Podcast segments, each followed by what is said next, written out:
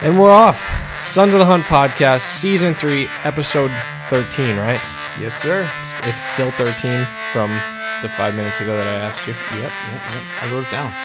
Nice. I didn't write it down. I do have notes though. Look, look at us, look at us with paper and pens, writing things down. Professional and fancy and whatnot. It is getting better. I I'm gonna make a projection that this is gonna be our most produced episode. Possibly, possibly. I think so. Man, we are in it right now. Hell yeah. November. November uh fifth. I had to click. But uh Episode 13. episode 13 things are happening man the, the pa woods despite 65 degrees today still pretty hot Yeah, from what I've seen, I've seen some evidence of it for sure. I mean, I haven't Yeah. been out there personally. You know, I've I've got a little bit of a uh, you know uh, hitch in my get up right now with my with you know some promises I've made to certain young men. Um, So I'm not out there as much as I'd like to be this year, but I think it's all going to come together and be worth it. gotta But, watch the know- promises you're making to young men I'm telling you, it, it can get you into some trouble every once in a while, you know, especially if you're a politician. Oh. So, you know, fortunately, I, I, I err on the side of non-politics.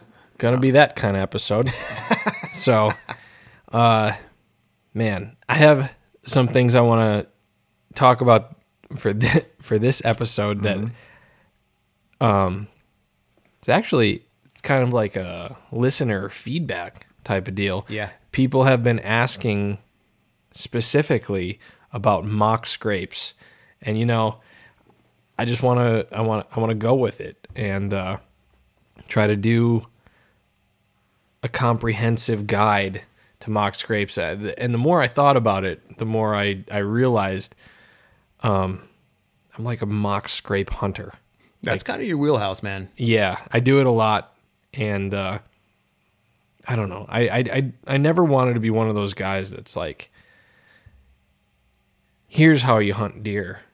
You know what I right, mean? Uh, I think that's just like a, I don't know, a douchey way to be. Well, I, sure. I, I could put things out there and you could take it or leave it. And I, I guess that's what I'm going to do. I'm not going to say that this is right or, or, or I know what's going on or I'm some kind of scientist. Although I do have a, a business card that says I am a scientist. Well, yeah. I'm a bit of a scientist myself. Don't just play one on TV. Yeah. Um, but honestly, I think scrapes are such a weird thing and they've always caught my interest. Like, I don't think anyone actually knows like 100% what's going on with them. I think that deer are just these, you know, community social creatures. And basically, I think all a scrape is doing is saying, here's my scent. I don't think there's any sort of communication. I don't think they're communicating with those. I think they're just saying, this is my area and it's covered in my scent. Stay out. Yeah. I yeah. think I think It- that that's the, the the easiest way to put it. Yeah, I, I would agree to an extent. I, th- I think there's a little bit of a communication aspect to it as far as like calling cards, like who's in the area. I mean, mm-hmm. because you know Oh, they're, sure. they're going to be able to identify each other through the through scent and whatnot. So, I mean, I, I, I, when it comes to this time of year, deer are going to start to broaden out their range a little bit. Right. You know, when they're looking for hot does. So you're going to have a, a buck who may have a home range a mile and a half, two miles away, start to move into a new territory just because you know there's nothing really happening in his neck of the woods. He's going to come over. He's going to find a hot scrape, and he's going to he's going to let everybody know that he's now in the area. Yeah. So I think it's more of like you said, a, a calling card. Yeah, like- uh, for a lot of the deer. So not so much as a you know a, a your standard communication style, but like just a uh, you know a communal message board. It's like dogs sniffing butts. Yeah, it's like a fire hydrant. Yeah. You know what I mean? There's a, a, a the deer are all kind of hitting it and, and uh, letting them know that they're there. So you're gonna have your your hot does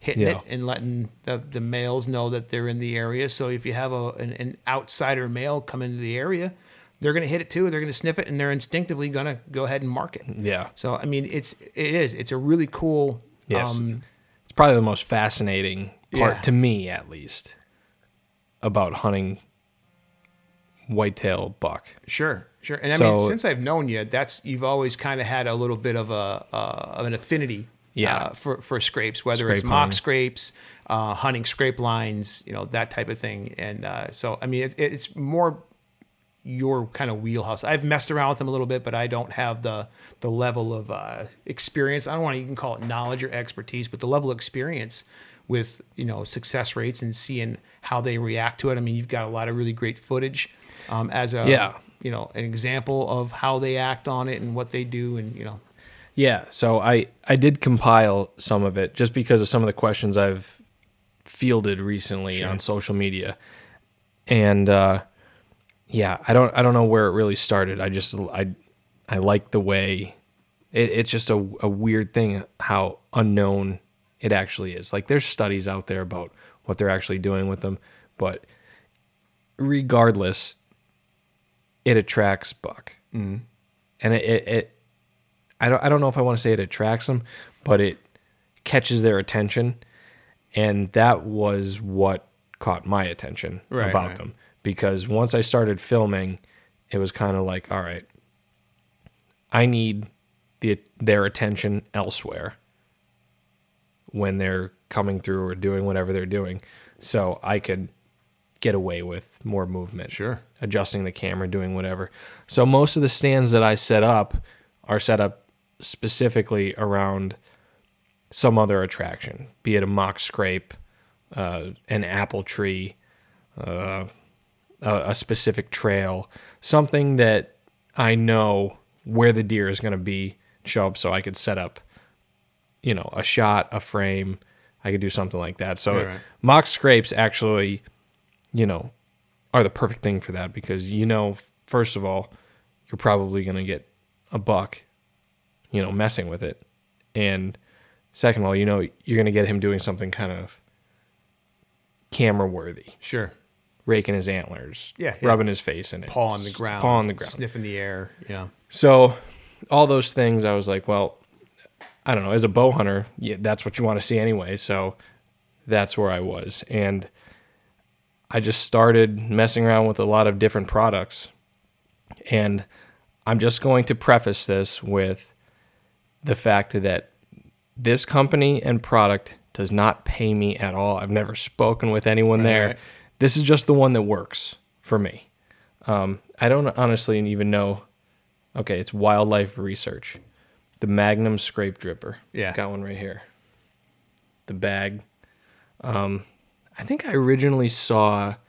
Um, what's that guy's name? He's the he's a big deer farmer now. Um. Uh. Keith Warren. Yeah, I was gonna say that uh, southern guy, the Texas guy. That's the first person I saw use this when I was just a little tyke, Yeah, yeah. a little, little 12 year old boy watching the outdoor right, right, channel. right, right. And I, I'll never forget, he was in some kind of box blind and there was a monstrous deer sniffing the, the dripper. And I was like, well, okay, that thing works. And ever since then, excuse me, that's what I've used with active scrape Yeah. and only active scrape, not golden scrape. I haven't had as good luck with that for some reason. I don't know. Deer are turned off by it, it seems like. So, first of all, that's the product I use. And I think that there's a big misconception that you could just tie this on a branch and a deer's going to come to it. And that's not true at all. There's so much more behind it. And I like to think that there's actually a little bit of woodsmanship there too. That you can manipulate the habitat to make this thing work for you if you know Sure. kind of what sure. to look for. Yeah, we've talked about hanging cameras before. Like, you know, if you don't have woodsmanship, you don't know where they can where, where to even put it. Yeah, where You- the you where the sun's going to come up, where the Right, you right, know, right. I mean, that's that's all things that kind of tie into this being an effective product. You you definitely just can't hang this anywhere. Mm-hmm. right, right. I don't really have in-depth notes I, I wrote mock scrapes, and then I wrote one, and I wrote location, and that's the only bullet point Right. that I have. I think one thing that I you, you might want to touch on is why the sun is important. Okay, because that there's Oh, for a camera? functionality. No, no, well for the the dripper because when that heats up, it's going to start to Right. uh, function a little bit mm, uh, or cool off. I mean, it's just the way it works. So that it'll in the daytime it'll drip more. it expands and contracts with heat. Mm-hmm. Yeah. because this thing is, it's a, it's a plastic bag essentially or, or container that's encased in this canvas little baggie with this twisty Pigtail looking pigtail tube that you do not cut. You're not going to want to hang that over your beer. I don't think. No, this is this is a this is a new one. I might, Just for future reference. man, I might fill one of these with beer someday. That's maybe not a bad a idea. great idea. Hanging idea. in the stand. Yeah. Um, the pigtail, don't cut the tube. I've seen so many people be like, oh, I cut the tube. I was like, well, you ruined it. Yeah. So the tube serves a purpose. It's a gravity deal. It's science. I'm not going to get into that. No one's going to understand it. Just but flash your business card. here we go. The the it's going to expand and contract during the day. That's going to push the liquid through the tube and mm-hmm. let it drip at a consistent rate. Right. Um, the other thing I, I also do is I, I peel that sticker off. Oh, the of Magnum these. sticker? I don't know why. Yeah. Well, yeah. Because I, I think Magnum, my mind goes elsewhere. Heard. You know, Yeah. I, I, I, I- I- Makes me sad. makes me sad. no, but I mean, you know, they, they, the, I think the whole thought process behind that, and based on what I've learned about them, is you know, if they're active more during the day because of the sunlight activating the process of it dripping, Yep. it's going to attract deer to come there during the day. Because it'll it'll be the the scent will be more fresh. Exactly. And that's So- going to maybe trigger them to maybe come a little bit more. You're going to trick them into spending more time in your area during daylight hours, which is Yeah. light. Yeah, I, I buy into that for sure. But I mean, I know a lot of people who have hung this and said, "Oh, I didn't. It, it didn't work for me. I, I didn't get any pictures of deer on it." And it's like, well, there's there's a lot more than just filling this thing with liquid and going out and hanging it. And uh, when I say location, I I do have three bullet points underneath location that I think um I I'll just say I've experienced success with this. And one of them the the first one I, I have not technically a mock scrape. So if you have an area the first first thing is you have to have an area that you know buck frequent. So either rubs or scrapes, and I I have like a short video. I'll, I'll plug it in here. It's it's an old one. It's uh, geez, I think that was it was in the follow up to Ghost when I put in that food plot, and I had uh had that one little area in the food plot. It was I called it the the hot corner. There were a bunch of rubs there, and they were little saplings, and for some reason deer love rubbing on saplings, any kind of pine, coniferous tree. Mm-hmm. There's something about them. They love rubbing their antlers in, rubbing their face on. It's, I, I don't know if it's the sap, the Maybe oil, the bark. I don't know. The, bark. bark, is more abrasive. Who knows? whatever it is, they, they love that. So jot that down. We'll go back to that after. But anyway, if there's sign there, even if it's old sign, like that's the one thing I found. There were historical rubs, like older rubs, and then there were you could see that there were rubs from the previous season. That's a spot that you know buck travel through during the mating season, and they're marking their territory. That's probably a spot you're going to get some good activity if you put a mock scrape somewhere hmm. in there. That one specifically, I started that year with my own urine. And, I remember you talking about And this. that was probably one of the hottest mock scrapes I've ever had. And that was when I stopped pissing in Gatorade bottles and gallon jugs and Yeah. hauling my own urine in and out of the woods Uh-huh. like a crazy person.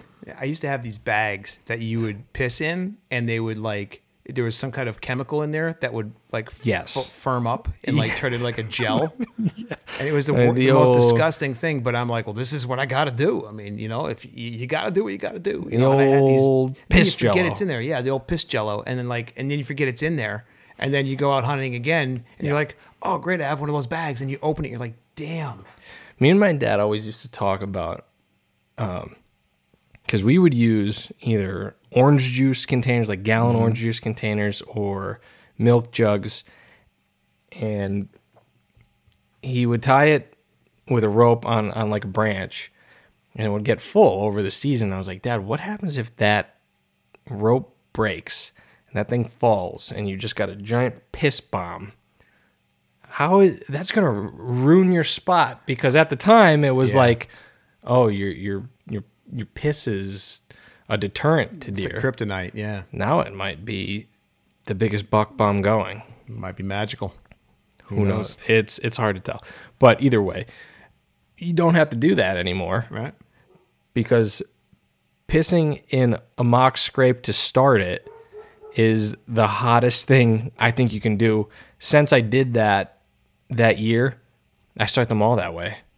And you've had success with it. I mean, Yep. you've, you've got them on film, so it's not just a one and done multiple fluky thing. Yeah, multiple videos of deer hitting these scrapes, and it, it's it's proven at this point. There's no reason to believe it's not. Right. You, deer cannot differentiate human urine from deer urine. I I still think though that they can differentiate coyote urine or predator urine. Maybe. I I, th- I think they can, but I don't know why. Maybe it's. I mean, I'm assuming coyote urine Dietary makeup, maybe. musty. You know, maybe and maybe it's not even the urine that they smell. Because I mean, you you've se- I'm sure you've seen it where a deer crosses a coyote's path and it's like, ping, opposite mm-hmm. way, like Roadrunner. Yeah. That comes back around to the whole like fire hydrant thing. You know what I mean? When you have Yeah. a bunch of dogs pissing on one spot, that's there. It, there's there's definitely something there. So yeah, Yeah. I mean, I I could see that. It's it's you know a different species altogether, which we are different species from deer. But I mean, maybe there's a dietary faction there. I mean, I don't know, but yeah. I mean, I, I've seen it myself. So yeah, But I would mean- agree with you. You think about it, you get a big burly dude coming in and just, mm, this is my spot now. Okay? And I could see how a buck might be like, challenge accepted. Mm-hmm. And I say, bring it on. I have sh- sharp arrows. I'm not going to lose. Either way, the human urine works to start a mock scrape. Bottom line, yeah, and again, we we, we may I think it might have been uh, either late season one or somewhere in season two where we kind of started talking about this a little bit. Yeah. and uh, and and since then, I've seen a lot more evidence of other people, other individuals, kind of posting about this. Because Yeah. again, social media is where we get a lot of our information because it you know it's on social media, it must be true. Right. Uh, but you know, it's just the consistency is there. Yeah. You know, like you know, what do you use? To, You know, do you urinate in your stand? Anybody here pee out of their stand? You see the question a lot. Like, what do you do? Like, and a lot of guys like, I just let her rip. yeah. You know, what are you gonna Send do? I it. let her rip right out. Yep, send it right out of the side it. of the stand. Um, just make sure you don't pee on your ladder because then it's gonna an awkward, you know, on your situation ladder. climbing out. Make sure you get yourself out of several layers of clothes. Indeed, yeah, that could present a bit of an issue. Could be uh, deep going forward. sometimes. Yeah, it, it happens. You know, second season, brother.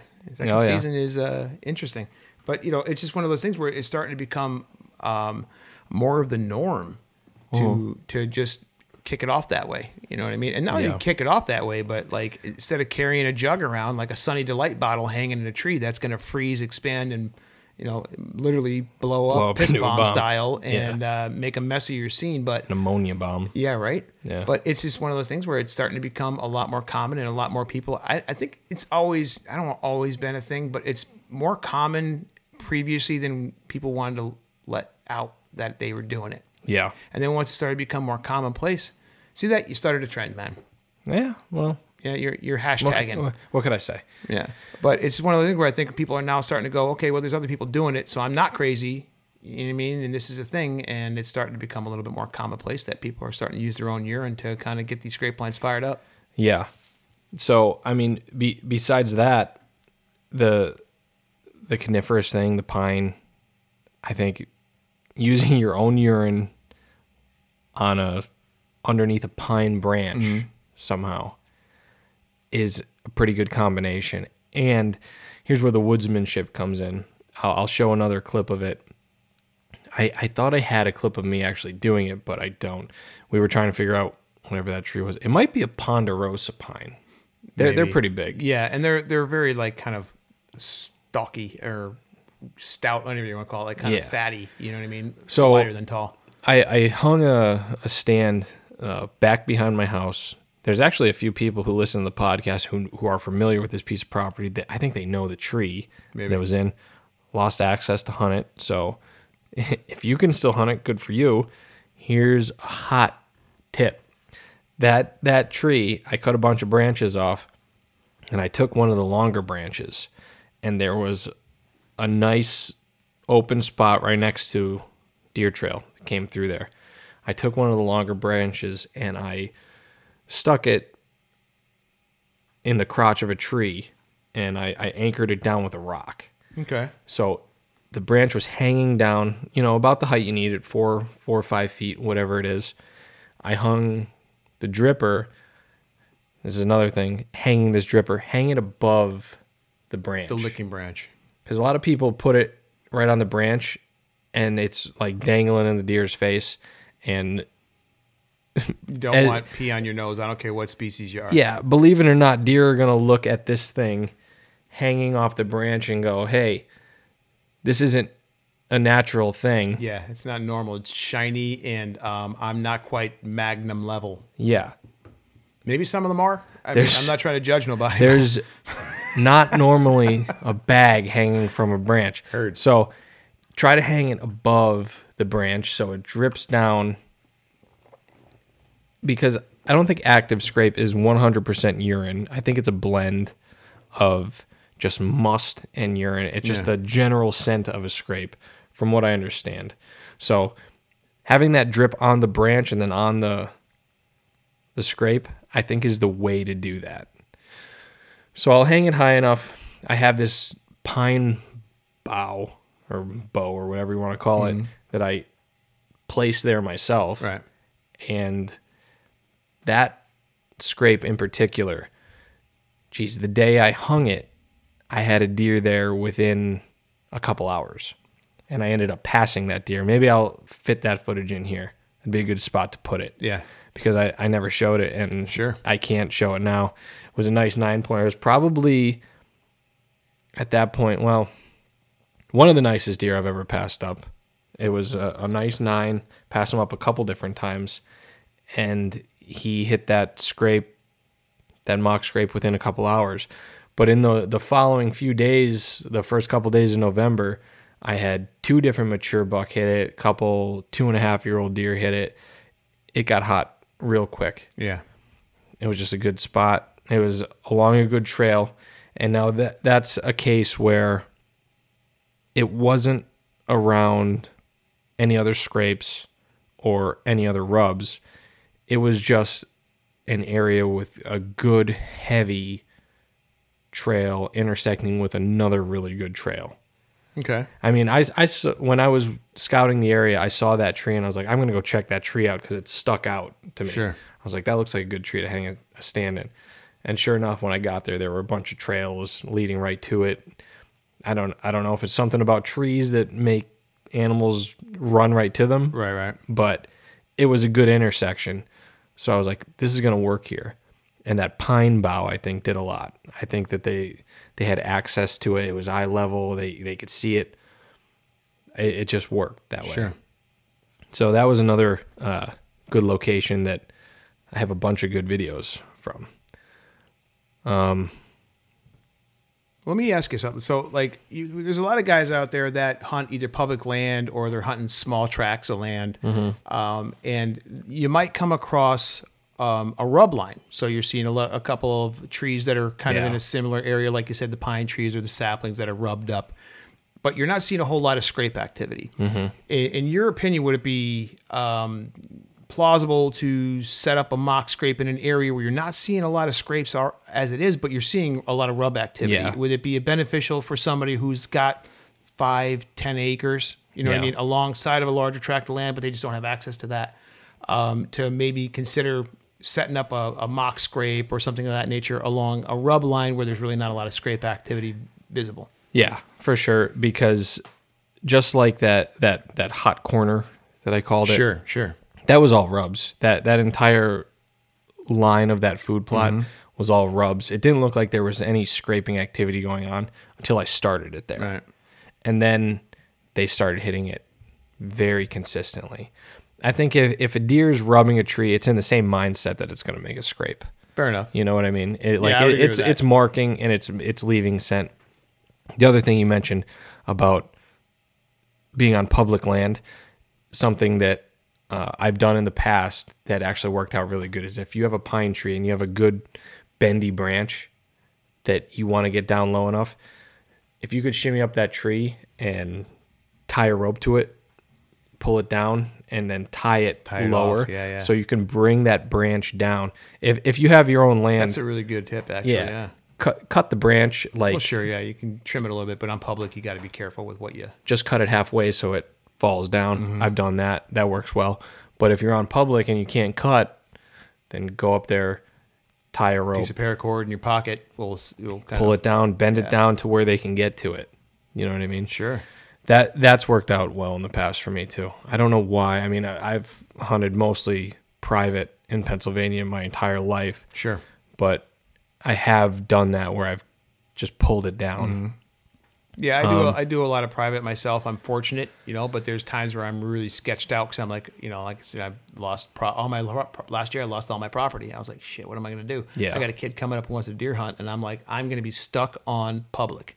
And I hate to say stuck on public, but um, you know, those of us, you know, those guys who are, are listening who are from Pennsylvania and hunt public land know exactly where my hesitation lies with that because it's it's It's not the, challenging. it's not quite the same. It's not, you know. I mean, there, it's smaller tracks unless you get out to like Western PA. You know, the Northeast region here, it's smaller tracks of land. There's a lot more guys hitting it, a lot more foot traffic, and unfortunately, a lot more guys that are not looking to get ahead of the game. They're last minute weekend warrior dudes that are going to be out there trouncing around two or three days before you want to be out there, and it creates a bit of an issue for people who are really trying to put in the work.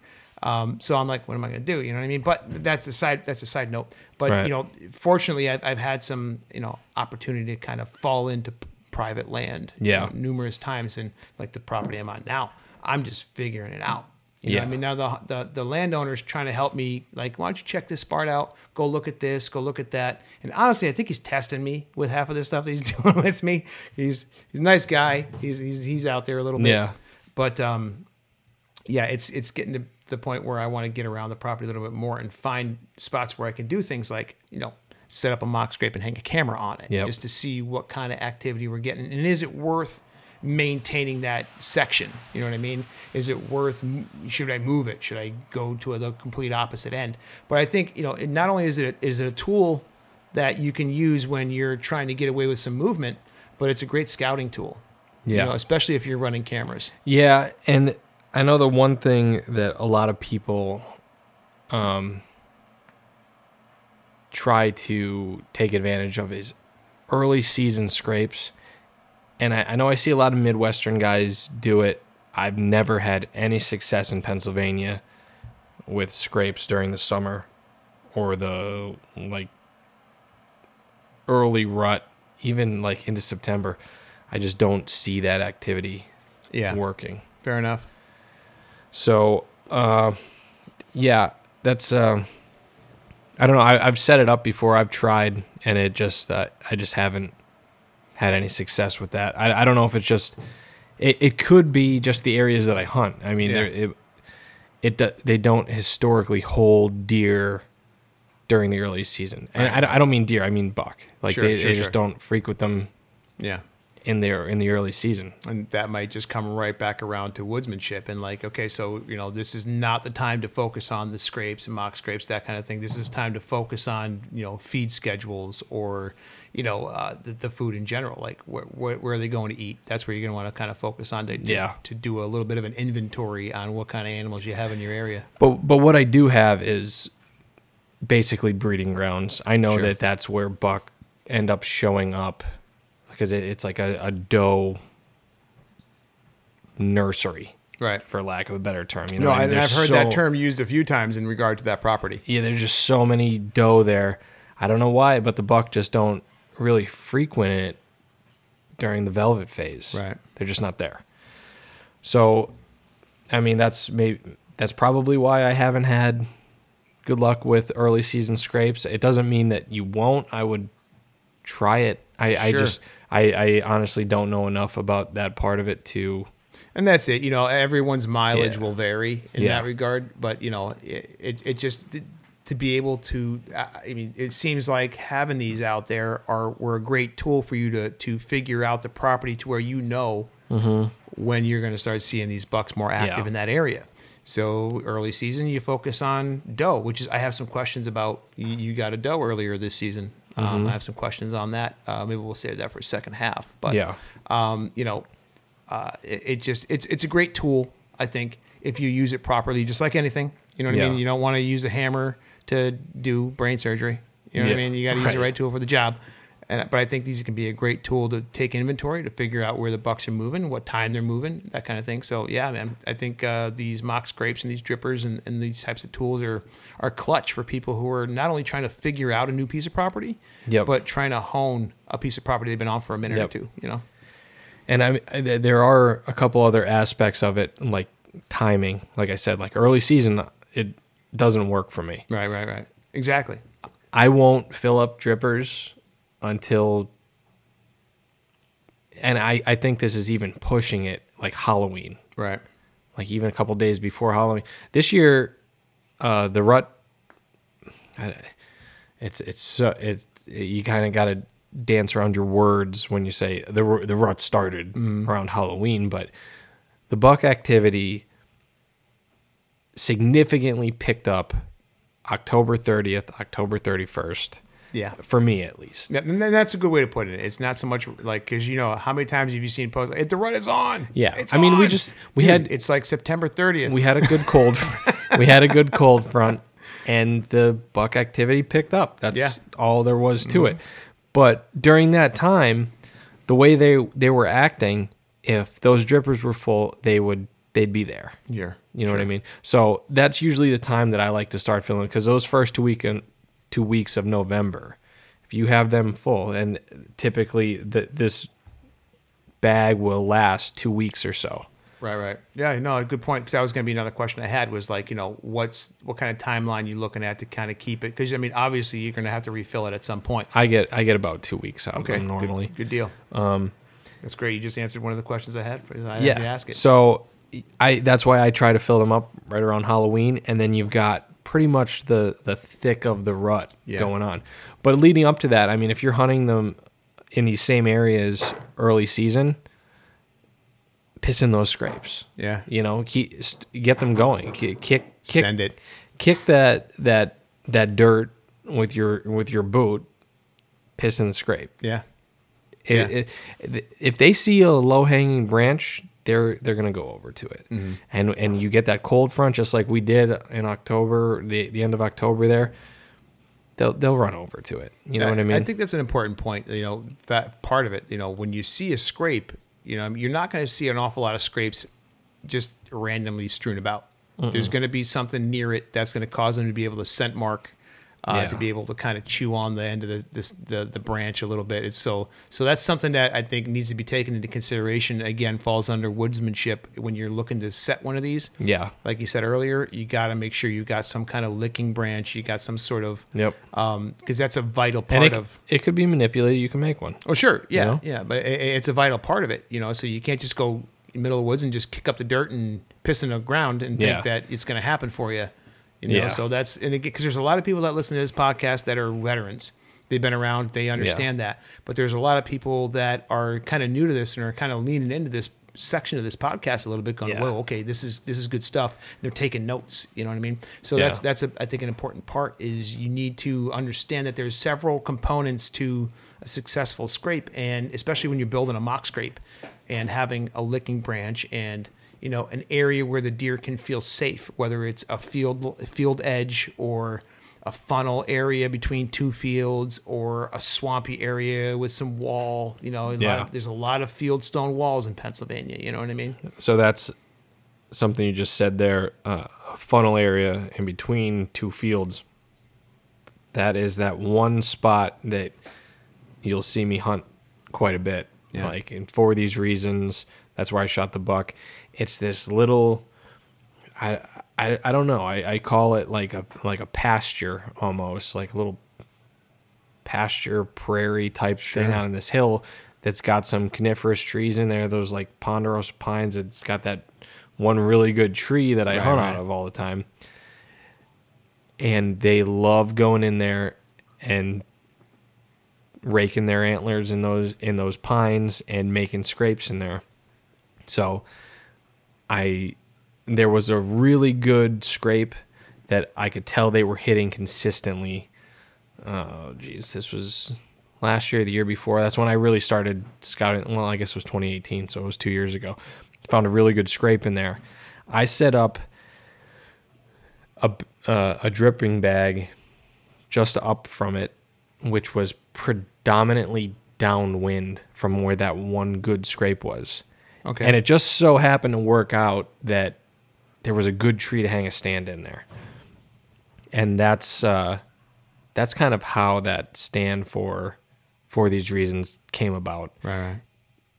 And I had a really good buck hit that mock scrape in the middle of the night. I never got daylight picture of this deer, but it by my account, that deer's a legend in the area, and I'm thinking that he's alive this year. I'm Yeah. not sure, but I have really good videos. I'm just gonna post them. Yeah, roll them in. Yeah, You know? put the, put them into this because he ended up coming to that dripper because it was downwind of the scrape that he made. Yeah. I, I hung a camera on that scrape to see what was there. He hit that. I, I hung a, a dripper downwind of that by the tree that I can get a stand in. You know what I mean? Yeah, absolutely. So so if that deer was going to try to check his scrape, he's going to come downwind of it and bam, there's my scrape. Sure. So you know that he's going to go to that one and try to make that one his own, try to put his scent That's on how that. it works. Yep. And that was my thought process there. And he did it during the night. I haven't gotten gotten him to do it during the day yet, but that's a plan. And I think that if he comes through there, for sure that's going to happen. Mm-hmm. I, I I don't see it not. And even if he does, that scrape is hundred yards away or so. I'll be able to see him. I'll be able to grunt at him, tickle the Try horns together, in, yeah. do whatever. Yeah, yeah. And if he knows that other scrape is there, which I know he does, he's going to come check it out. Sure. He's going to think that other buck is there. That's it. That's it. That's that's these are great tactics for everybody to kind of think about, consider, and then and now try to envision your piece of property that you're on. And this might open up some some options for you in regard to like, oh, you know what? I'm hunting a scrape right now, but I don't know where the scrape line leads, or you know, I'm just kind of throwing it out there. You know, Yeah. you, you might it, it, it could be completely opposite of, of your situation, but you know, there's a lot of guys out there that you're going to be able to take this and work with it and run with it and and and use this to uh, maybe step up your game a little bit. And, uh, and and you know again like you said using the wind to your advantage Yeah. using uh, the topography to your advantage whether it's a, a, funnel area or something like that But I and mean, I, and I mean that takes a lot. Like you need Oh, to sure. you need to take notes. Uh, Sure. Or, or or be mindful of the wind when you're in the place that you're hunting. That's it. You need to know. You need to take note of. Okay, the wind is predominantly this way. I need to take note of that. That's it. I think I need to get the word predominant tattooed on me because like when I'm out there, that's like you know I with my my kid, I'm I'm constantly like banging it into his head like, No. dude, you got to know the wind. Yeah. Your sprays, scent lock, scent block, whatever it is out there. You know what I mean? You, you got to know the wind. They help you. They give you a little bit of a leg up in certain situations, but you mm-hmm. got to know that wind. So I mean. That's like it. as far as like I stopped. 101 type stuff, I gotta. That's that, that's his primary focus is predominant wind, and he already knows the predominant wind of the farm we're hunting right now, and he's Yep. 12. He gets it. You know, he's like, Dad, is it is it northwest north or west northwest? You know, I'm like, yeah, dude. That's we're, that's we're that's it. That, that's advanced, man. That's it. It takes a lot to get to that. Well, And it, took me a long time to get to it Yeah. because I didn't have an awful lot of help getting there. So it took me a long time to figure it out. So if I can kind of fast track him into certain aspects of you know what the woodsmanship and hunting's all about, it's going to make it easier for him to kind of focus on other areas that are going to make like shooting lanes. Um, you know, topography again. You know what I mean? Like, are you on a bench? Are you on a knoll? Like, you know, these kind of things that you're going to want to be in certain places at certain times, depending on deer behavior. He can kind of check those boxes early Yeah. and kind of get after the other important parts of it, and it's going to just kind of fast track him into being a better hunter. Yeah. you know, and uh, so these are these are great tips. I mean, I know because there's been some uh, requests and some stirring out there about scrapes and mock scrapes and stuff like that. But yeah, we went zero to sixty from not really talking strategy Heard. at all to becoming absolute geeks with it. And it, but I think that that's the thing we kind of had to do at some point. Sure, Like, it, uh, tis the season. It's Yeah. deer season, and Yeah. you know the, this year has been very uh, unique in regard. I mean, no, this is our third season doing the podcast, so Mm-hmm. we've only got two seasons under our belt. So it's not like we have some kind of massive pattern brewing right now. Yeah. but you know, th- oh, I, this is I don't want to be patternable. Well, that's it. You know what I mean? happens? That's how you get an arrow in your chest. You know? Exactly.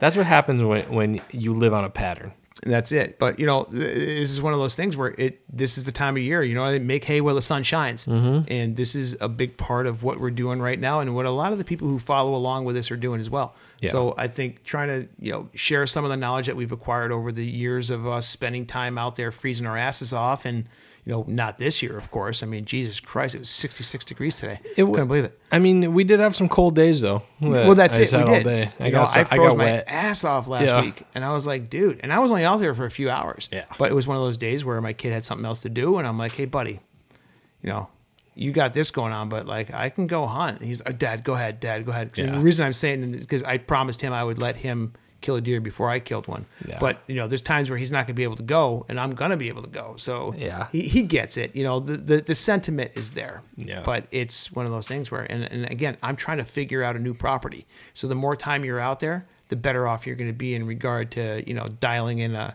any kind of tactic. You Yeah. know, but um, yeah, it's it's it's tricky.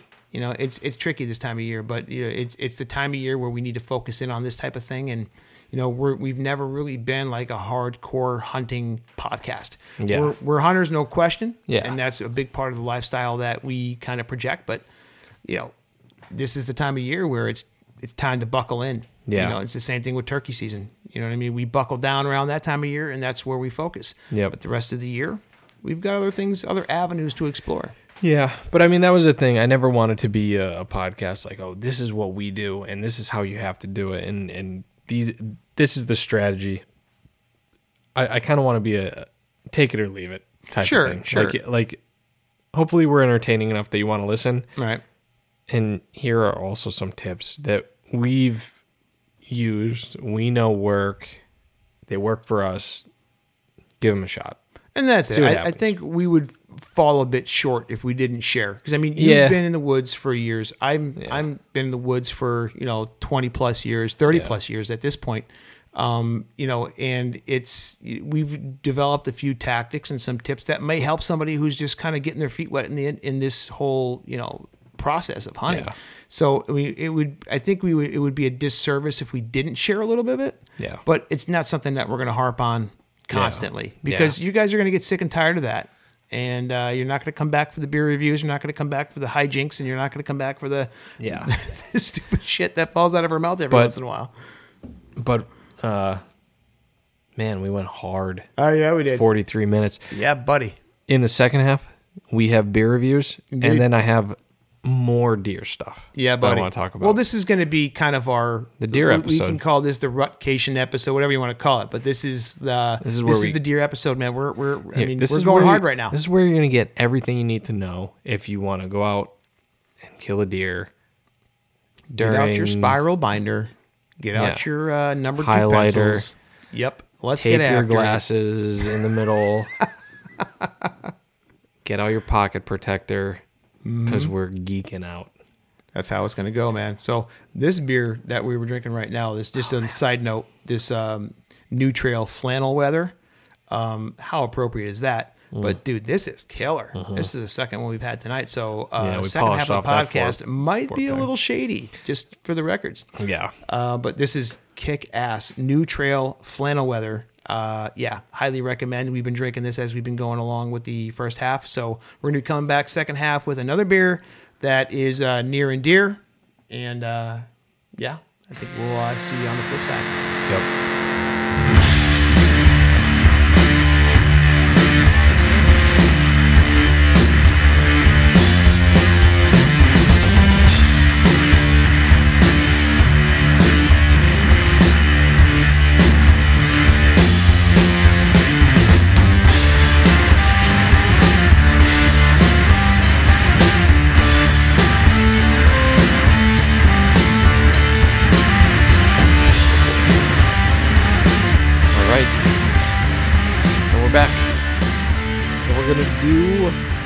Beer review, like we like we typically do. Indeed. And we've got another Wallenpaupack brew. Yeah, this is kind of a special one, actually. Yeah, their their third anniversary ale, and it's. uh I was kind of telling you that I didn't try it, so so you were able to pick it up because you were there Yep. today, which is Yep. awesome. But Belgian style triple, which uh, is kind of like Those words don't usually go together in a sentence too often, huh? Well, they they used to. Um, not a lot of breweries do Belgian style triples. Like Belgian ales are like very, like traditionally like sudsy and like I don't know, very carbonated type of beers with yeah, effervescent with like spices and Yeah.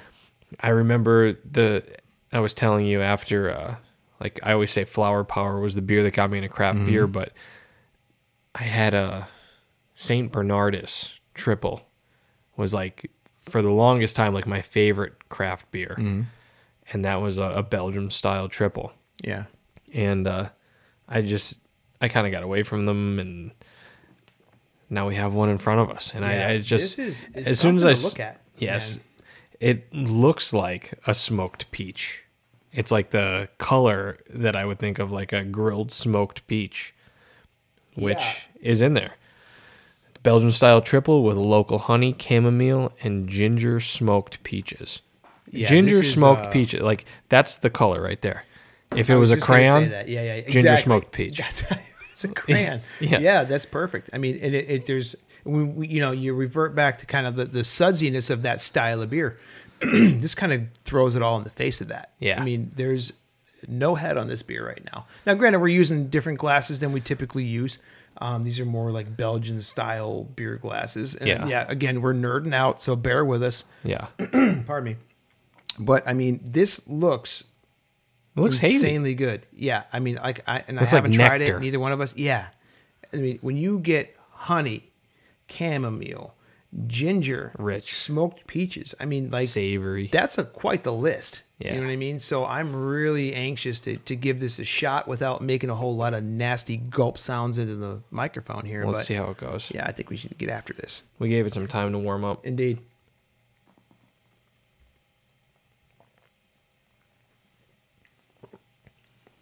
That's a Holy hell. Belgian style triple. Like Yes, that. sir. Like he Wow. crushed that.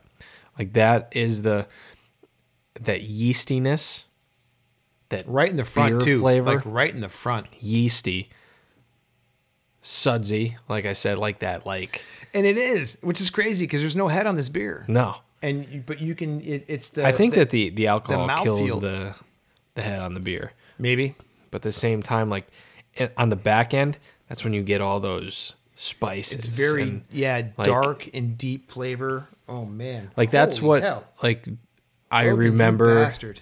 That's what I remembered about did it again.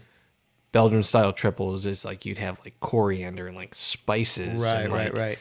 All that flavor like on the back end of it, and that is It almost seems like more of a culinary experience than like a beer experience. And uh, very very popular beer to pair with food. now that you say that, I'm trying to figure out what I would put it with.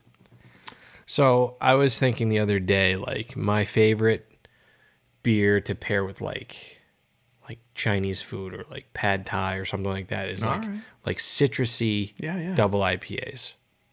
I like like That's a good like a good citrus. Man, I haven't had a good pad thai. I've had a few, but none of them were very good. like a, a good a- anything spicy is is always complemented really well by like citrusy. yeah, like a bright flavor. another. Yeah, yeah. No, I agree. This might this might do it. This would be good. I feel like with I don't know why, but my mind goes to like duck, like a like a a good like Mm. Rocco, fatty- where you at? Yeah, Rocco. Get some duck. Have that dog fetch us some duck. Seriously. You know, the, the guy, I, the, the place where I hunt right now, the guy, he's got a swamp in there and like a little stream that runs through and he hunts ducks there. Man, this is I'm on the fence of whether or not I'm going to buy a duck stamp this year and spend some time with him in duck blind. I'll be honest with you, that's going to be an interesting afternoon. Spending time in the duck blind with that dude. He's a very complex individual. Let's just say that. Uh, really cool guy. I like him. We we we disagree on a lot of different things, but we agree on majority of things. And uh, you know, to be able to, I haven't duck hunted. That's something you and I should do. Um, and we may have to, you know, uh, call in some reinforcements in that regard. Yeah. Uh, because the the I got a lot of duck hunting friends. I'll tell you, and I got a lot of duck hunting stuff. I've got everything from decoys to Sounds like jackets. we're to set whatever. up. I mean, yeah, it's just you know we just got to make it happen. Um, but that I'm telling you, man, we used to eat so much duck. It's not even funny. That's awesome. My roommate and I, we ate Yeah, I shouldn't be pretty on. much wild game all the time. Yeah, and so duck good. was a big part of our diet. And Duck it's is my favorite wild. Fantastic. Yeah. With a good wild rice or something. So yeah, I, I would agree with you that this is good because duck is real fatty, and it can be almost to a Savory. it's very savory, but it could be fatty, almost um, you know, to a, a, a- to the negative side if you're not careful with it. But I think that this would be good with something that was smoked, mm-hmm. something very salty. I agree. Salty, Agreed. smoked. Yeah, because it, it's it's got a really good, well-rounded flavor to it, but it's not sharp. There's no bitterness. There's no alcohol flavor to it. Oh, no. Despite the fact that what is this nine point one? Yeah.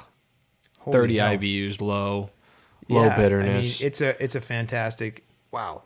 We wanted to hold off on this. We didn't want to drink this upstairs, mm-hmm. you know, because like in between segments, you know, part one, part two, we'll go upstairs. We had some. Uh, we went up and had some kibasi tonight. We were kind of uh, nogging on some kibasi from uh, a Plishka kibasi there in Simpson, right by uh, where I'm at. If you guys are local to this area, yeah, hit them up. They're some of the best kibasi in the valley we were eating some of that, drinking some of the uh, the flannel weather uh, from New Trail, and now we're into the uh, the Wallenpaupack Brewing, uh, the the Belgian triple that they did for their third year anniversary. And how about it though, for them being around for three years, where they've come in Yeah. three years?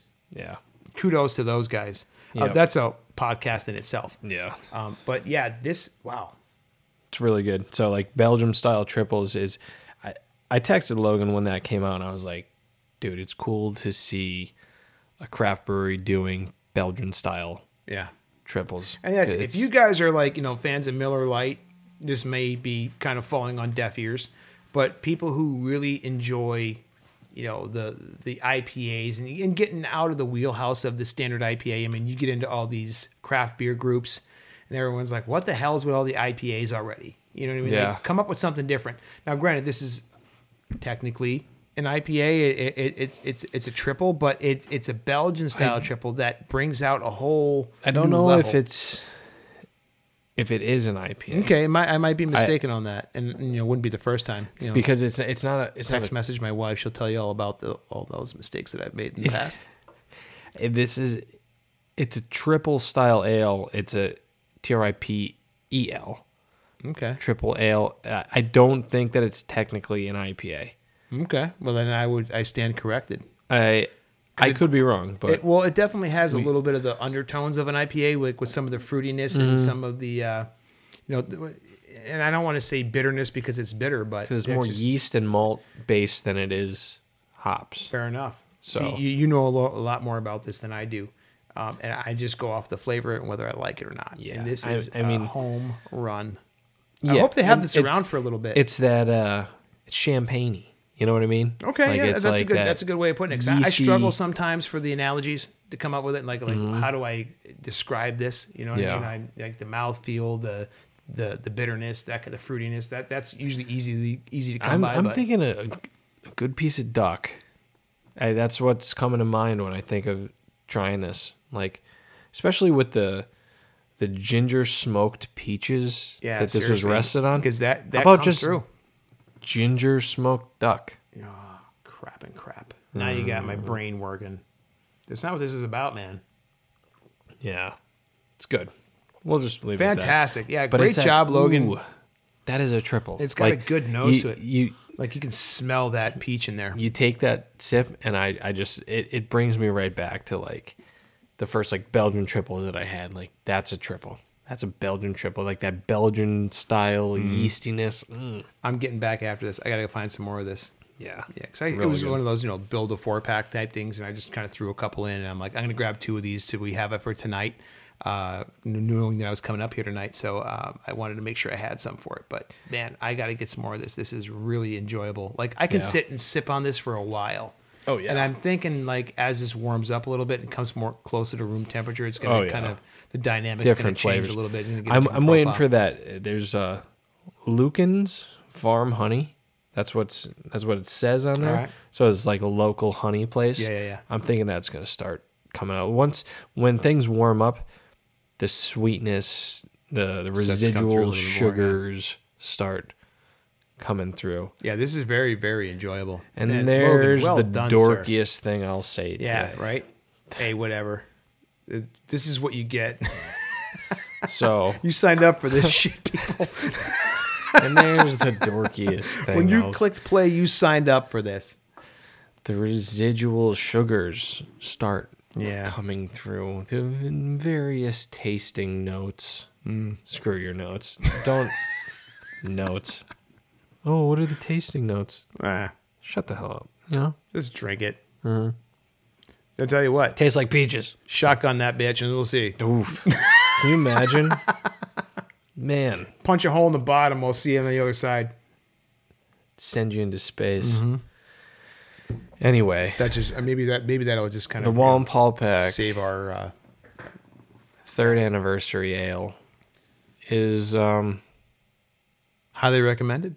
highly recommended. A plus. You're you're not gonna get to try it, so Well, they had unless maybe you had it already. maybe they already had it, but Did they, may have it on tap? Um, I didn't see it on tap. No, uh, they did have cans of it there when I was there. So Yeah. I don't know, but I was there early. I mean, they don't open until like right around the time I was there. Yeah. So uh, when we were finished eating, we just kind of ran around front and grabbed a couple of four bangers because um, uh, uh, my- um, I had some friends of ours were in from Massachusetts. They're originally from this area. They moved out to Massachusetts.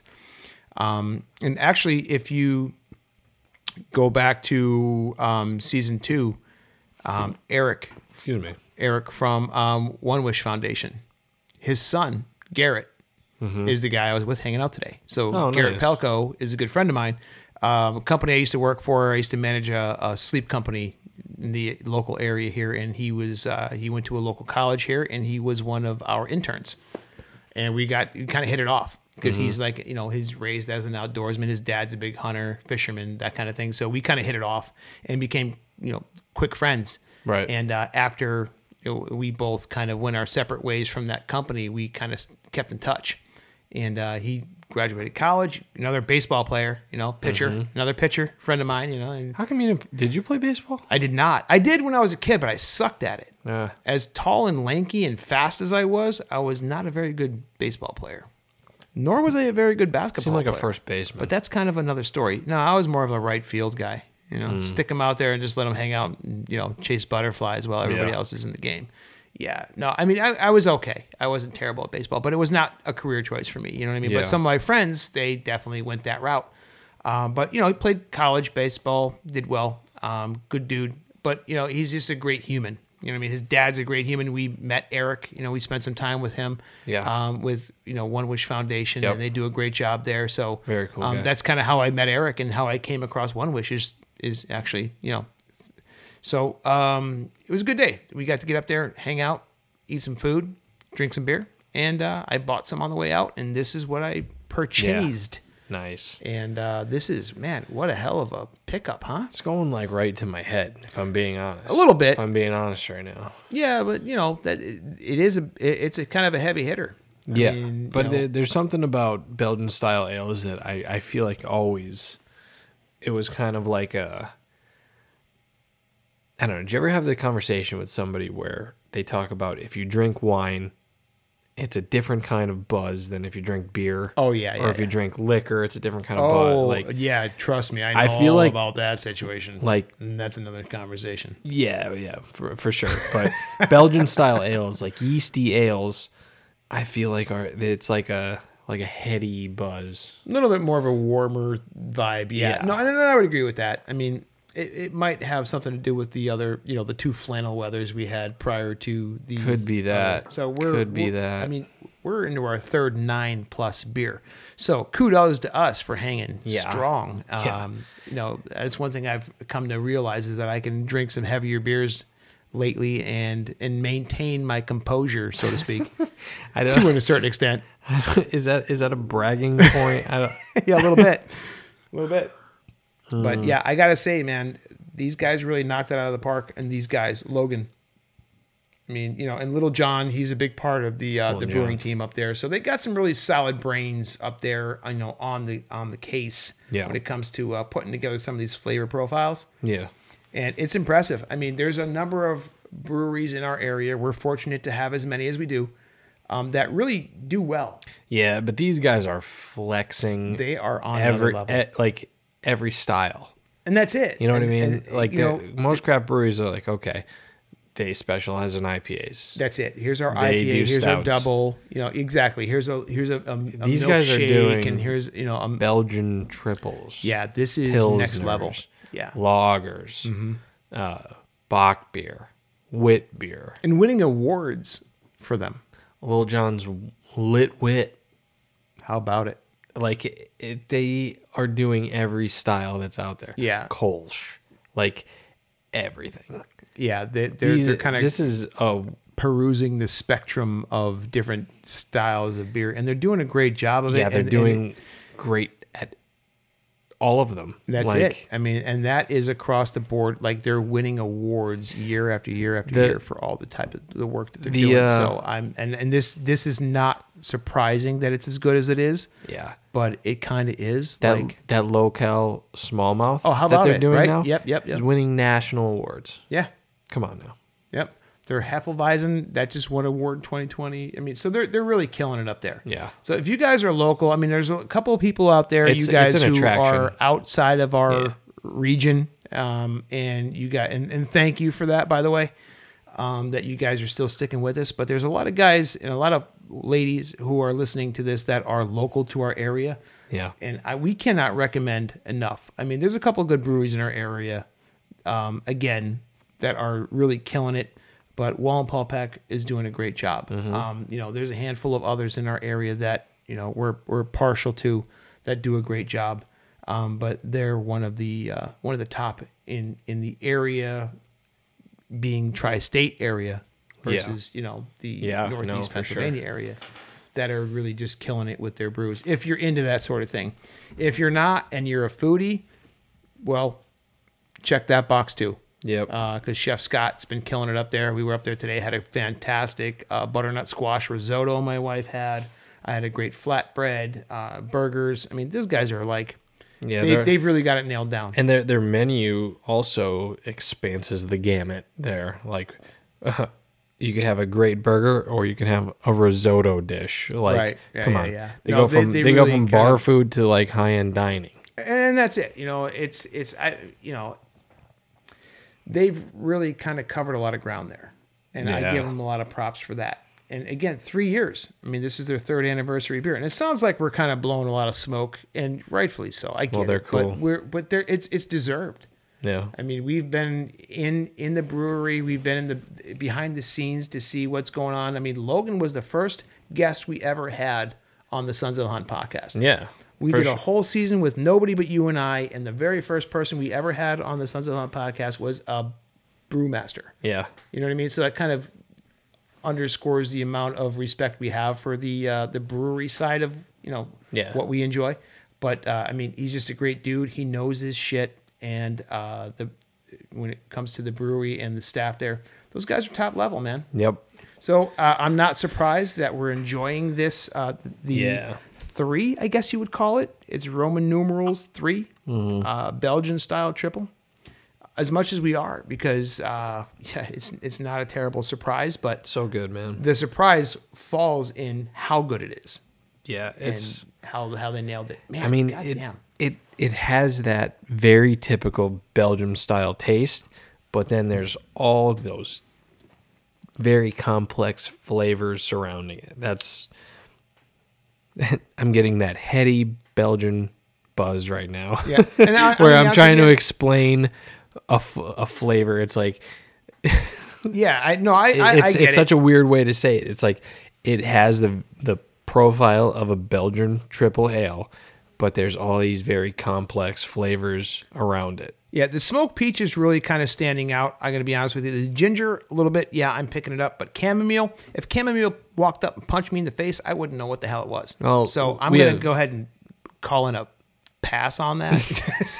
I don't know. We we have chamomile, chamomile. I, I mean, I know there's like a tea or something. yeah, I've like had that, chamomile so tea quite a bit. That's It's pretty just- good. That escapes me. That's just not my. That's not my my jam. But um, everything else, I mean, the honey, it's there. And If as you- we're talking about it and as we're drinking it, it's warming up. And then, and again, that honey is coming through, just like we suspected it would. yeah.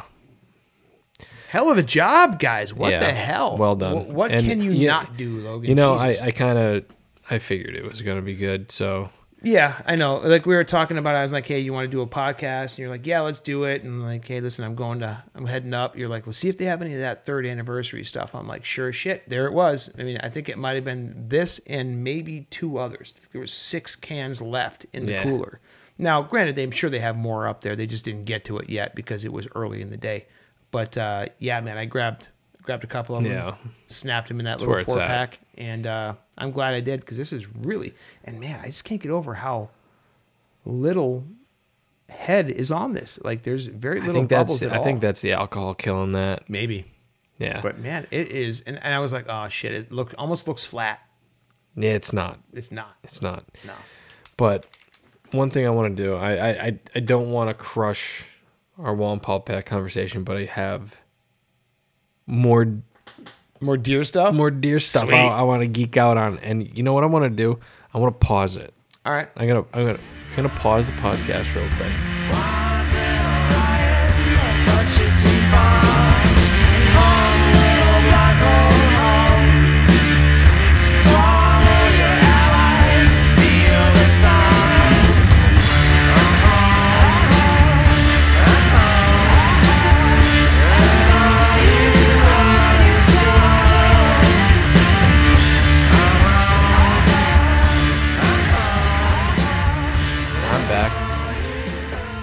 So we started recording again, so we have a fresh twenty some minutes Yeah. that I could cut some footage into because I've got some deer stuff to talk about All right. Let me do this.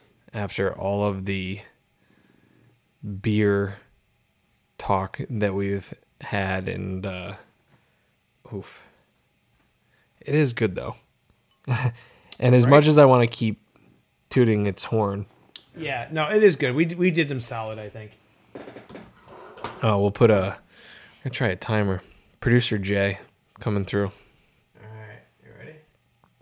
All right. So that just gives us an idea where Hmm. How about that? So we talked at length about mock scrapes. Yeah. Um. Where did where did we kind of end? I think that we we talked about setting them up in an area. If you wanted to set them up in an area where there aren't any scrapes, at least try to make sure it's in an area downwind of where there are. Right. Look for some, Some sort of activity, whether it's Yeah. rubs or you know some sort of uh, plateau or something you see where you you, you again woodsmanship comes in. Pardon me, big here um, is knowing what deer do during certain times of year and do the research if you have to if you don't know it already. But you know you want to try and, and and get if you're going to do a mock scrape, you want to put it in, a, in an area where you're going to have a higher probability of deer coming through that area to pick it up. And I think Excuse that kind of kind of puts a fine point on on how where we left off with it. We keep using that word woodsmanship, and I feel like we could do a whole podcast on that. I agree. I agree because there's a lot of facets there. You Yeah. know, there's a lot of variables in that re- in, in that just that word. But I mean, it, it's it's the reality of it. I mean, it's it's important. It's vital. So I don't want to derail that, but Right, right, heard. the the note that I made that that we stopped at, I wrote third week. And the reason I wrote that is because this year in Pennsylvania, mm-hmm. we have access to hunt the third week of November. And as far as I know, as, for as long as I've ever hunted, we've never had access to bow right. hunt that week. And I I've been talking to a lot of people about this and it, and it like people who bow hunt who I assume understand what this means. I, I I'm not getting the impression that people are as excited about it as I am. This is it's it's a big deal. Sure. And and I'll I'll tell you why I'm excited about it and then you can draw your own inferences from that. So historically I've had some of the biggest deer and I, hate using the word biggest because what you should really say is I've had some of the most mature deer Very. I was- I've ever had on camera Yep. from like November 12th on. And typically like November 12th like hey, that's the end. That's Yeah. that's it. It's like Yep. second week, like the last the second Saturday in November, that's it. 2 years in a row on the Sunday after the last day. I it was 2 years in a row. I had the biggest deer that I've ever had on camera. 2 years in a row Yeah.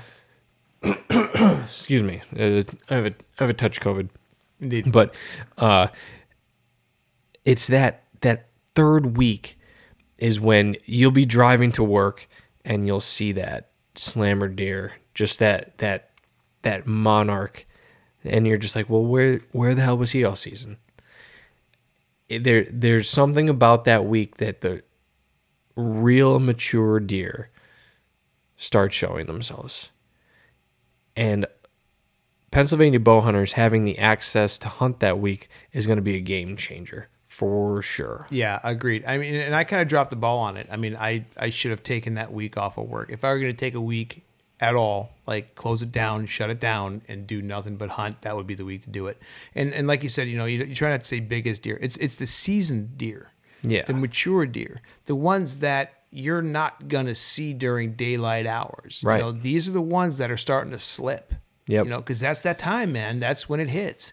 You know, you, you see a lot of speculation across social media because, again, here we go with the social media thing. But there's there's a lot of speculation as to when the rut starts and when the rut is going.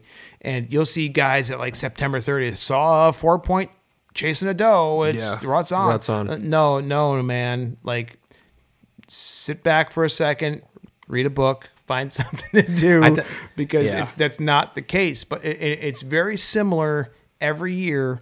The time and the date. I mean, sure, the hour might change, but you know, you're you're going to be in the wheelhouse just about every year, the same spot. Yeah. And those deer that are more seasoned and educated and smart, they're going to start to slip up. And I mm-hmm. think that might have been a bit of the plan in regard to how the game commission sets their their their dates and their Yeah. times and their harvests. You know what I mean? So that's probably part of it because you know, you're absolutely right. You know, you're driving to work and you see that big 10 pointer standing on the side of the highway. You're like, you're on the side of 81, Interstate 81, and there's Yep. a big giant slammer deer right there. Like, Yep. how the hell does that happen? Because it's that time of year, man. Call me a conspiracy theorist, if you will, but call me an evolutionary conspiracy theorist first, because here's now, here's why.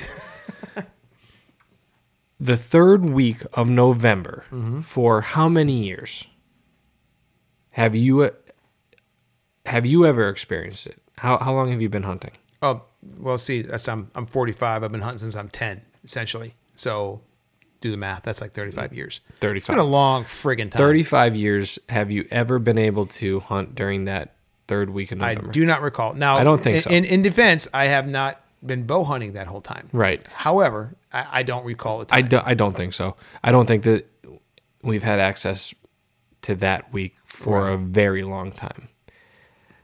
This could be microevolution, but the truly mature deer that survive through these rifle seasons, these archery seasons, I think can actually wise up to the fact that there's a period of November, the dead middle of it, that they can get away with mistakes. slipping up. Yeah.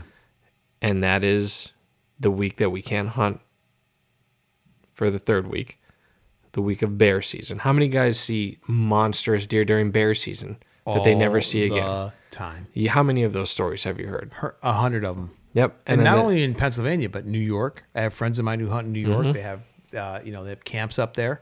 Uh, you know, New Jersey, uh, down south, Virginia. You know what I mean? I mean, I don't know so much about the Midwest, the Iowa, the Illinois, that kind of thing. But I have friends. it's different there who- because of the way their seasons are split Okay, up. fair enough. But here, Yeah. for sure, you always hear those stories.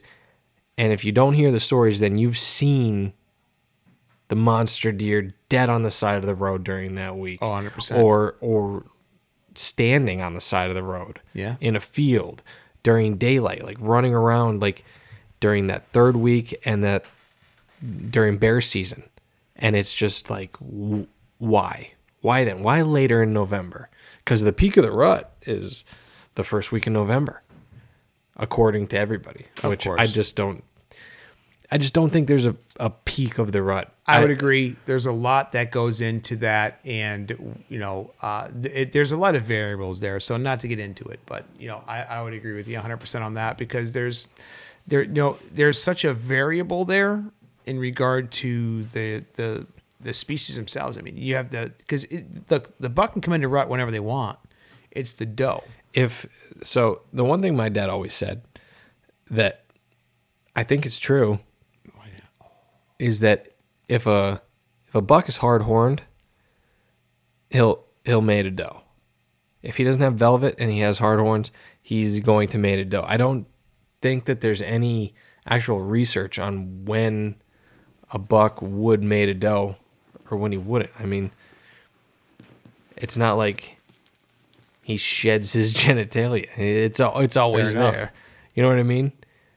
It's uh, it's gonna go. Let's let's pause it one more time.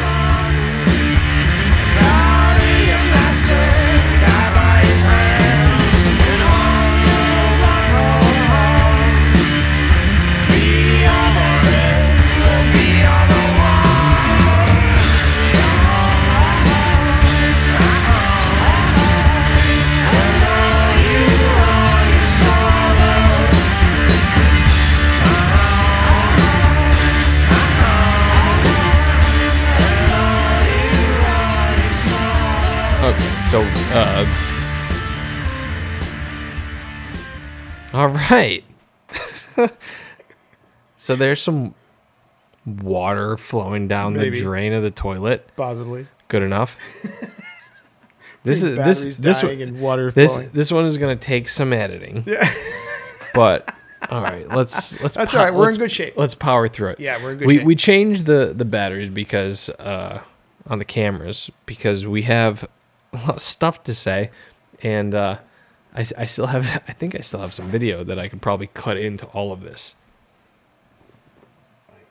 Yeah, it's catching you. Yeah, all right, we're good. Um. Anyway, the thing that I've always uh, believed that my dad has told me is that as long as a deer has hard horns, it will mate a doe. And I kind of, I, I guess, I mean, it makes sense. I, I think that a, a, a, deer would mate, a, a male would mate a doe whenever he had the opportunity, but I guess it mostly depends on the the doe being an estrus, And being that's that's the big accepting. thing. Yeah. But um, yeah, as long as it's hard horned, I think that that's kind of the thing that runs that cycle. They know, like you know, they rub that velvet off. They're like, all right, we're getting close. And that's it. There's a chemical change that transpires in the deer to make them go from velvet to hard horn, and that's a, an increase in testosterone. There's- there's- there's a- Hormones, yeah. there's a lot of things that happen there. So, I mean, they're usually ready before the doe are. You know, so it's when the doe come into estrus is when it really starts to get heated up. You know what I Mm-hmm. mean? So when you have that extra week during that bracket, you know what I mean, of time, it's going to give you an advantage. And this is the first time, like you said, that we can recall that we have an opportunity to get after it during Yeah, that time and span. I don't think people are understanding how how important that actually No, is. I mean, some do, and some are really keen Well, to it, but a lot of people are kind of like sleeping on it. This also comes down to the fact that listen, people hunt for different reasons, and that's fine. You could hunt to just put meat in your freezer. Mm-hmm. You could hunt for conservation purposes only. Sure. You could hunt just to put a nice set of antlers on your wall. Absolutely. It doesn't matter. All your money goes the same place. Heard. Like that. So here's the thing. All in all, getting an extra week, get, getting anything Sure. An is good day. for us. Yeah. I It's, mean, it's it's it's a good place for us to be. 100%. And that week, an an entire week we got. It's not three Sundays. It's an entire week. Right, right. You know what I mean? I was gonna kind of lean into the whole Sunday I just- thing. We I just- pers- you know that perspective, but I'm super amped on that. Yeah. And I just don't think a lot of people are. I Yeah. don't think a lot of people know about it. Uh, maybe not because it's funny because I looked at my sketch like my calendar and I'm missing a week of deer season because Mm. I set it up to where it's normal. That's how I do it every year. I kind of set my schedule up for small game season, for turkey season, for deer season, for rifle season, for archery, that kind of thing. And this year for archery bear because I bought an archery bear tag this year. You know, so I, I kind of try to put it on my calendar so I don't have to go searching it out or asking a Facebook group when does deer season end because I need to know. You know what I mean? I, I, you don't want to screw that up. Trust Yeah. me. Because the game commissioner ain't going to give two shits whether or not you think you were supposed to be in the woods that day. Hmm. So they don't care. You know what I mean? They, they ain't got time. No, ain't nobody got time for that, as the old expression goes. Right. So you know, I, I and I'm looking at it, and I'm like, and earlier we were talking about tonight. And I went, you know what? I'm missing a whole week of archery season on my calendar. Hmm. So it's one of those things where like I'm really trying to get my kid a deer this year. Yeah. There's a lot going on in that side of it for in my world. Yeah. And to have an extra week to where maybe I do get him a deer, maybe two. Um, we've got a couple of antlerless tags this year between us, plus our buck tags. Um, that's going to give me an opportunity to get out myself yeah. and and then you lean into that Sunday opportunity that we have coming up. Um, you know, with the rifle season as well and the bear season. But you know, when you talk about archery season in Pennsylvania, which is what you and I are more kind of particular to. I mean, we're Yeah. both archery hunters primarily. You know, well, we're hunters to begin with, and then we lean more into the archery side of it. And you know, I'm I'm not one to shy away from grabbing the rifle and going out and getting after it. Yeah. Because you know, I've there's a whole lot more to it uh, for me than you know putting antlers on the wall. I mean, Right. there's a lot of the culinary side of it, and we're going to get into a shit ton of that. So bear with us. Yeah. You know, coming forward, but you know, the, the, just the the food side of it. So um, if I got to take a rifle, a cannon, a nuke, I'm Mm-hmm. after it. You know what I mean? So, but to get that extra time because that's what I love. Yeah. I love to hunt, but I really love to archery hunt. Yeah. So if I can get my kid a deer and then I give you an extra week to get out there and get after it myself and be a little bit pickier, you know, that's mm-hmm. it's huge. It's huge because I can spend some time training up a new hunter as well as setting aside some time for myself. Right. Because that's hard to do. If I didn't have that third week, Yeah. because I'm and we just had that conversation yesterday, Jason and I. I'm like, buddy, we're running we're running low on time because we haven't gotten a deer yet. Right. We've had opportunities, but they just didn't fall through. And everybody out there, you've been doing it long enough, you know, sometimes the opportunities don't really fall through, whether they present themselves or not. You got to capitalize, and if you don't, well, then you got to go out again and try again. Yeah. And that's what we've been doing. So until he draws blood, we're and I, I God, I hate even saying that, but it's it's a weird term to even say draw blood. Draw but you know, it, it's the point is Warren Zevon. there you go. Draw blood. You know, until he harvests an animal, I'm on his time. So the great thing is, is I have an opportunity to kind of go on my own time once we do. It, it gives me another opportunity. It gives me another chance. It gives me a little bit more time to be out there doing the thing that I love. And, and Yeah. like I, you know, like you said, I don't think people really get that. I don't know Yeah. how many people actually realize that it's an option. Yeah, and and you see, it's it's funny. It's a it's a it's a very different contrast. Is that is that the way to put that? A different contrast. It from your experience with that, or your potential experience with that. Mm-hmm.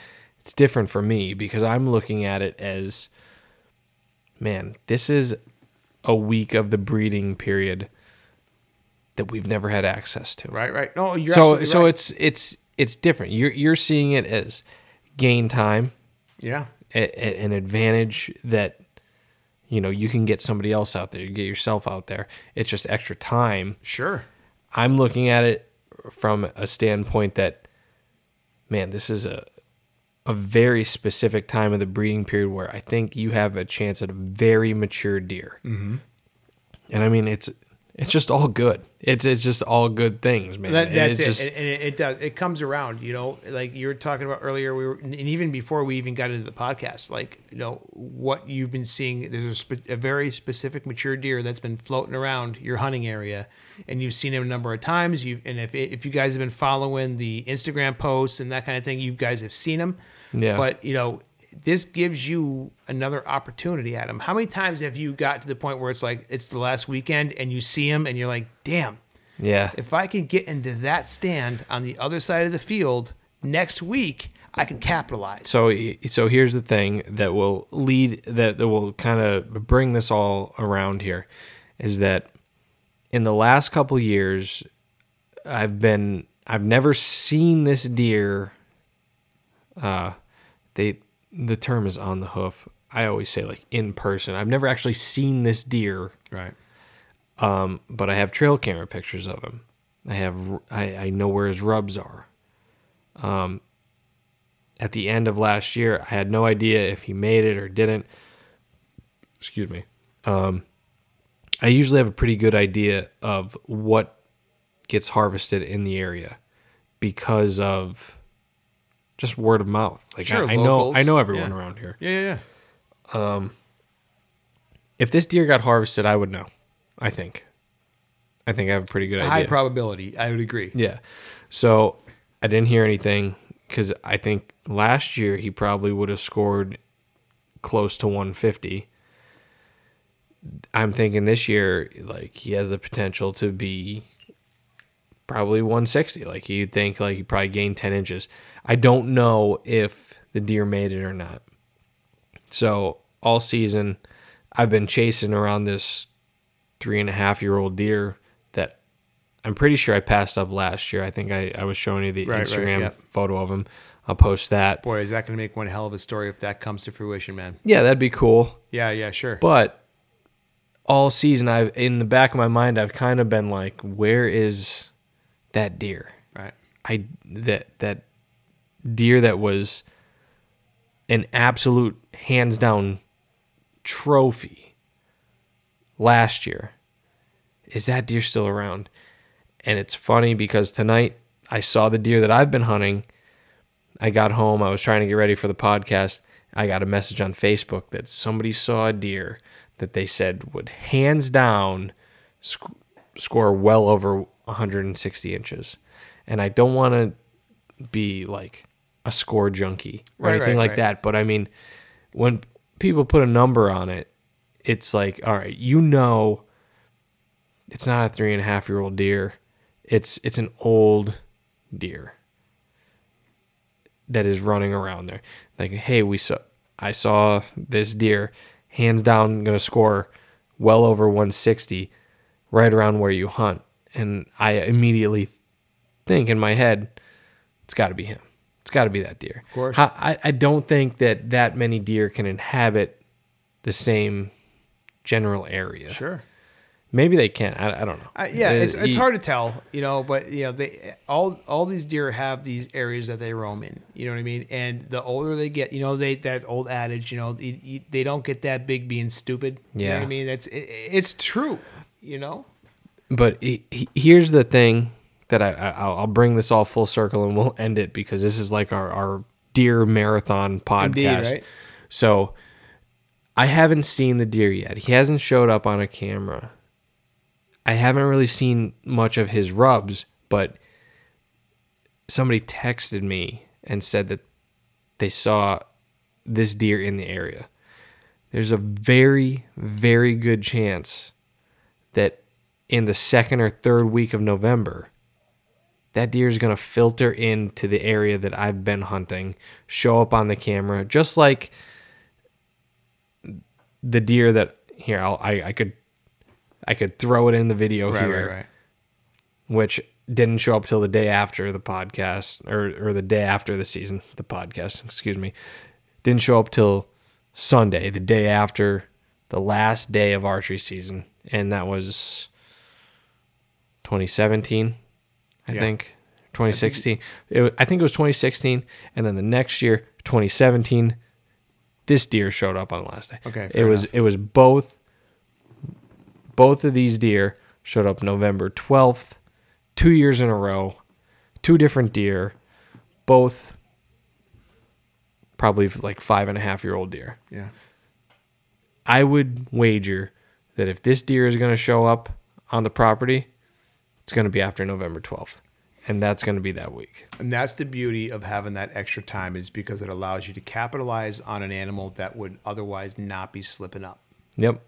You know, and that's the game, man. That's They're the just game walking the around during the day, That's during it. that week. That's the game. You know what I mean? You you wait because you know how often do you see the deer nocturnal? You know the October lull. You, you hear all these terms that get thrown around willy nilly. You know this time Mm-hmm. of year, but then you get that extra opportunity because these deer are gonna slip up. Yeah. I mean, it nobody's perfect, just like we are. These animals are the same way.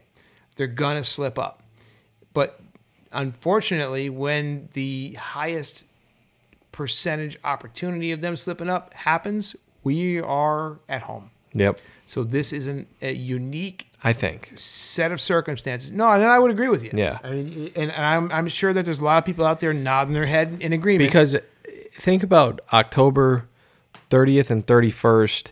Yeah, how many deer have you seen that were killed on Halloween this year? oh my god, in, a lot. in PA because of that cold front? Yeah. A lot. sure, my wife was just talking to me today. We were on our way up there. And you know what? I'm like super wide eyed over Uh-huh. like this three and a half year old that I'm seeing all the time that I, Sure. I might end up getting a shot at very soon. But, you know, if, if you can hold off on that, if you could hold off to that third week of November, man, I think I think there are very mature deer to be had in that week. That's it. It's a roll of the dice, but you have a much higher probability of seeing something that I think you know so. to to really I think so. Well, of course, and And and, that's- and that's and it's all in the eye of the beholder. You know what I Yeah. mean? You know, there's everybody has goals that they set, and when you set a goal of I'm gonna chase mature deer this year, you know, there's two and a half deer, two and a half year old deer that I'm gonna pass on consistently, which you have, hmm. and I've seen the evidence of it. You had video of them, you have little Instagram posts, stuff like that. These two and a half, these three and a half deer, year old deer. I'm sorry, I have to make sure I phrase this properly, but these two and a half year old, three and a half year old deer that are coming under your stand, listen, you've satisfied that urge a number of times. You know what I mean? You've had success in the past where you've been able to kill those type of deer and you've been happy with it. And it's not been, I mean, just when you look back at um, two, I've been kind of revisiting two, the, Mm-hmm. Yeah. the, the film project that we put together Yeah. um, is really cool. And again, if you guys are not familiar with it, go back, search it out. There's several episodes. I think we do three or four episodes. um, Four four episodes. four episodes. Yeah. And, and and and it ends with you harvesting what some people would call a a, a, a subpar deer. Yeah. I mean, just two and a half year old six pointer. yeah, you know what I mean. But it, again, it comes around to what trips that trigger for you, what sets that off for you. When you're sitting there watching these two and a half year old, three and a half year old deer go by, and you see that banger come around that slips up because of that extra opportunity. You know what I mean? That's just priceless. You you can't put a price on that. So and, and that, that is what this inaugural season is going to provide for a lot of people. Yeah. I think that's priceless. You know, like I'm I'm not that picky, but you've been in the woods and and you've had success with animals to where you can set a standard for yourself that it's not about inches. It's about years. Well, and, and and that's the thing because I was I was thinking about this today, and the right way to word this is that if you want to uh, appease the highest level of conservation, then you want to remove the eldest members of that society. Yep. That's that's it. Yeah. So your goal, if if you're a true conservationist, is to go in the woods, do your part to take out the oldest members of the society. Sure. And not only that, but to kind of pit your experience and your woodsmanship against that of those who live in that environment 24 7. But uh, right, but also at the same time, you can't make that the the only final goal Oh, of course. because, geez, how how long would you hunt? How long would you, you might hunt thirty years before you ever see a like a, a five and a half or a oh. six and a half year old deer? you're talking I think to a guy who has. you think think about it. I mean, ha, do you think you've ever seen a six year old deer? Um, I don't think so. No. May like maybe. Yeah, I don't- who it's knows? Possible. I've seen some big deer in my day, but just unfortunately didn't have an opportunity at taking Right. a shot at them. But you know, um, Yeah, when you do see one, you're probably not going to get a shot. that and and that's it. I mean, there again, it comes right around to they're they don't get that big by being dumb. Yep. You know what I mean? They don't get that old. They don't get that seasoned by slipping up too much. But when you have an extra opportunity like we do this year, it gives you a little bit of a leg up, a little bit of an advantage to maybe close the distance on some one some of those animals and some of those more mature animals that um, you know that's what you set your goals on. You know what I mean? So I think that I think you're right. A lot of people are sleeping on it, but I think there's a lot of people out there who are keen to it that are in the same position you're in No. that are like, all right, man, they're just chomping at the bit. They're like, all right, you know, they're like, I'm going to take a nap. You know, I'm going to Yeah. sleep on this week. 'Cause You could- I got that week. And there's a lot of seasoned hunters who follow along with us as well as newer guys. But it's those seasoned guys, man, that are like, all right, they set those standards and they stick to them. Because it's real Yeah. easy to see that two and a half, three and a half year old deer that comes under that's a nice eight point, Yep. 10 point, nine point crab claw, you name it. You know And what I I- mean? and I mean- it's like, mm, I'm not gonna, I'm not gonna sleep on this one, and then boom, there you go, and your season's over, and that's fine. But there are people out there that have that wherewithal to stay the course, and, Yeah. and just wait on it. And, and and if it doesn't go their way, so be it. That's how you roll the dice. But there's other people out there who will kind of hold off, and they get that opportunity. Yeah, I mean we're we're on that fringe right now. Yeah, in PA, 100%. where it's like, uh, you three and a half year olds are almost the new two and a half year olds. Yeah. where it's like you're all like, you're almost seeing people harvest three and a half year olds on. I, I'm not going to say on average. Is a three and a half year old deer in PA? To me, is still a challenge. Still above average. Sure. it- you're probably going to go an entire season without seeing one unless you really put your time in you you Of know what's going on if you if you can like if if that deer walks in front of me tomorrow i'm going to i'm going to i'm going to let an arrow go Sure. you know what i mean even knowing that there is probably a excuse me like five and a half six and a half year old deer in that area there's a really good chance i'm going to say that there's a really really good chance that i know exactly where that deer is i can't go there. It's it's not my property. Sure. i think i know where he's probably staying. Mm-hmm. And that's why he's six and a half years old or five and a half years old. Fair enough.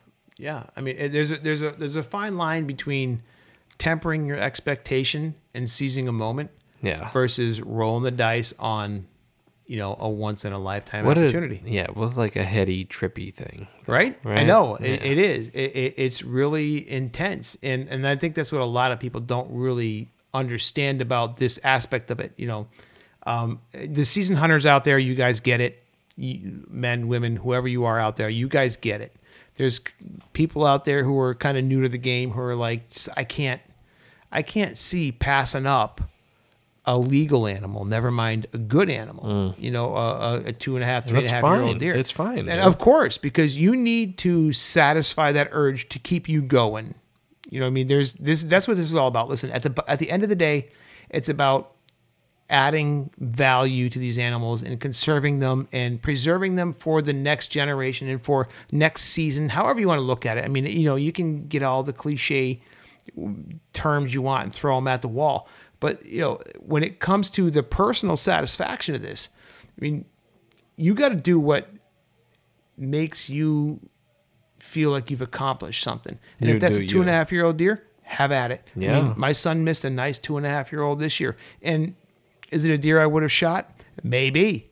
But it wasn't me behind the bow. Oh, he was a nice deer. It was me behind the camera. So Yeah. it's hard to make that call. Yeah. When you're staring down the pipeline at an animal like that, you're going to know. I mean, it, it's it's hard to go through all the work of setting up a stand, Sure. doing all the trimming. Like like first of all, just picking out the tree. Yeah. Like I told you, what was it a couple weeks ago, that I went out to set up a stand and I ended up leaving it on the Yeah, ground. I know. I just walked around looking at that tree, this tree, that tree. I was like, I, I couldn't pick a tree, man. And then it got to like two thirty, three o'clock. I was like, I gotta get, I gotta get out of here. Yeah.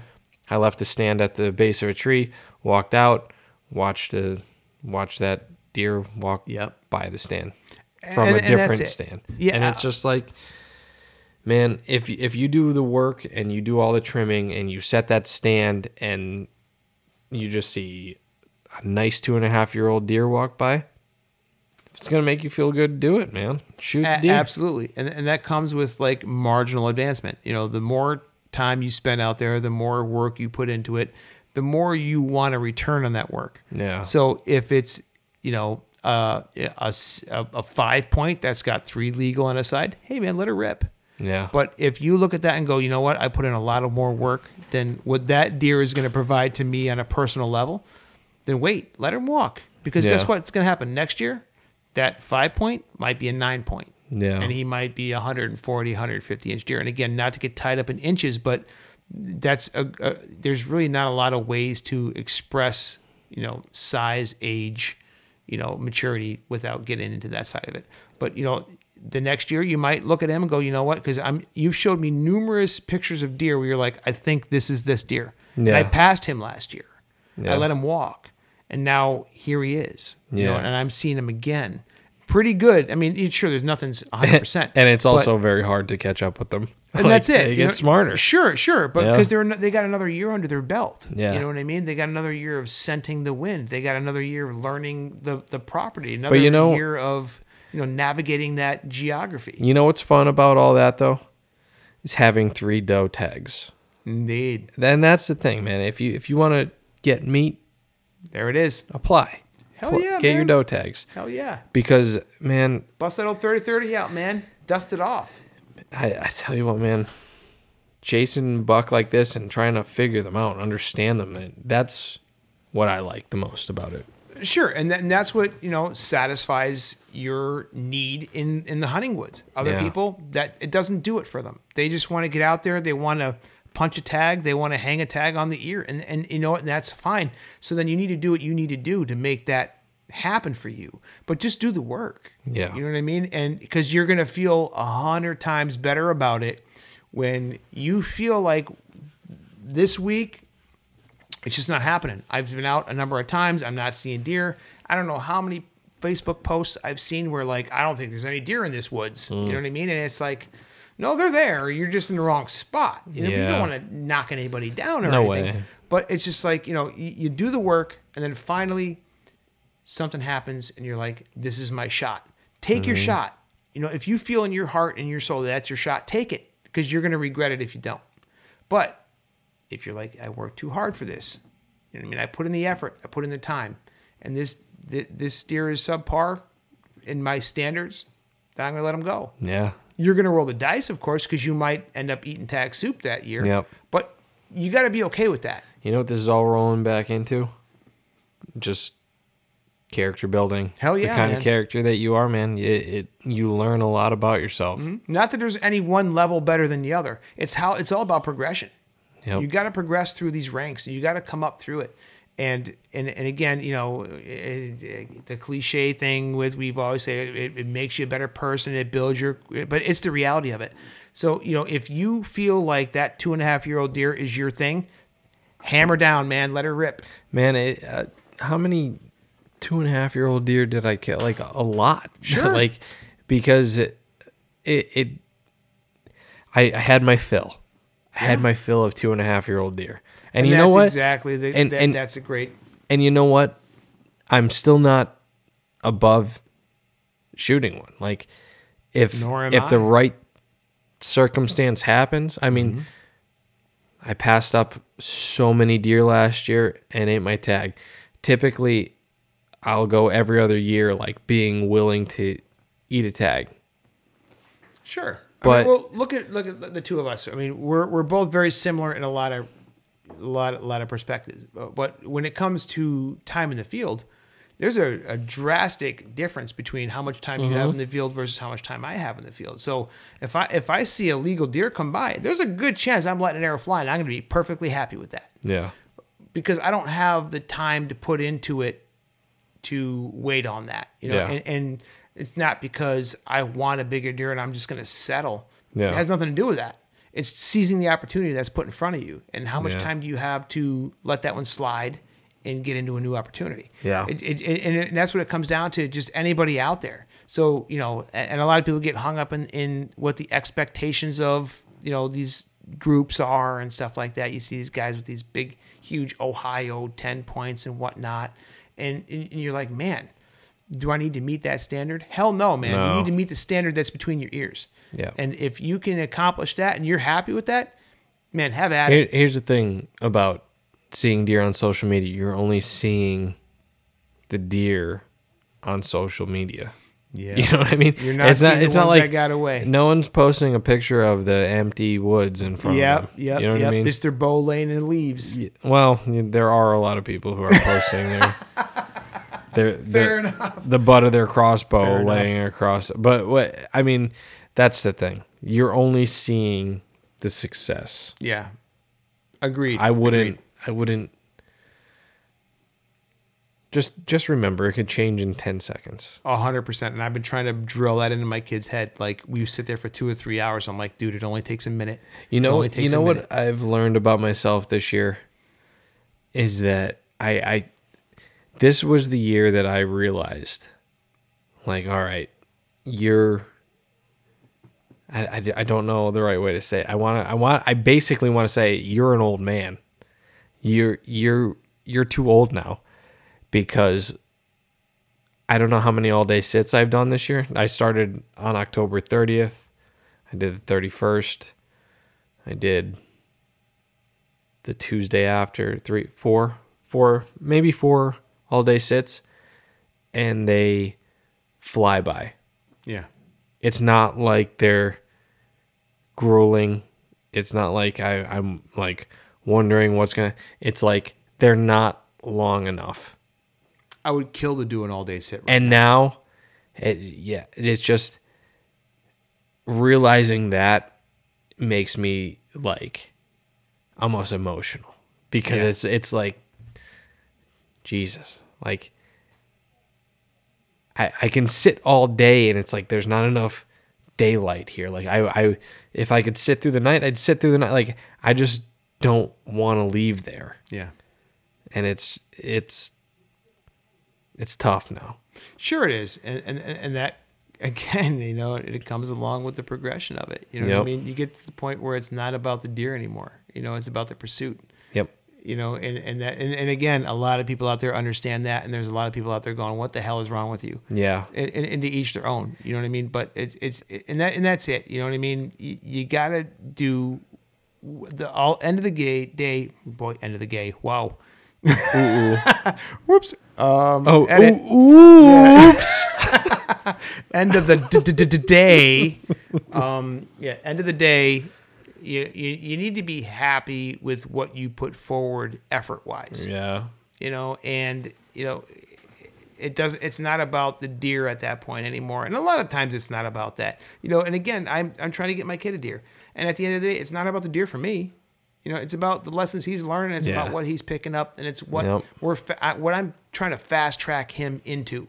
You know what i mean? So that he can become more successful quicker than i did. Yeah. so i'm on a dip now I you just hope that he gets wrapped up in all of all of the stuff along the way and the, the scrapes and the, the cerebral and, and, like, aspect of it. You know what I mean? Like yeah. thinking it out. That's what I want for him. I hope he gets I don't want to just like go sit in the woods and wait until something comes by to kill it. That's not what I want for him. I mean, in, in the beginning, that's what it was because That's he was a kid. And That's it was where a lot of hunting people lose it. you and that's it you know but when you start to introduce the cerebral side of it the the the wind direction the temperature the time of year. You know what i mean? It, it becomes more of a pursuit than it does a hunt if that makes any sense Mm-hmm. you know? And and that's where you know you're going to really hang your hat on a, on, on a successful endeavor is when you can put all those pieces together and walk out with what makes your heart feel good Yeah. you know, and, and that's what I want for him. But that's what I want for everybody out there listening to this. Yeah. And, and that's what's important. You know what I mean? Don't get hung up in the, the inches. I know we've referenced it a few times, but there's hard to not reference inches when you're talking about age and size and whatnot. But don't get hung up in that. This is a parfait. There's levels to this. That's right. Parfait. I love parfaits. Right. It's like one of my favorite desserts. Who doesn't like a parfait? Right. So so welcome to the Sons of the Hunt parfait. Because on parfait cast.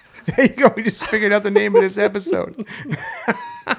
so, No, without getting too much deeper into it, I mean, you listen, y'all enjoy your season. Enjoy what you got left of it because there's a lot more coming down the pipeline because we are going to get in deep come Yeah. second season this year. So I think we've got some tricks up our sleeve for that. Yeah. And that's a whole nother prospect. Yep. You know, this is the time of year when the deer are going to start really getting on their feet, moving around, all these cliche terms, but you're going to you're going to see them screwing up, slipping up, and you're going to be able to capitalize at a higher probability now than you would have a month ago. Yeah. So stick with it. If you're not seeing deer, don't worry about it. Stick with it. And if it doesn't happen, it doesn't happen. Get after it again. Get back on that horse.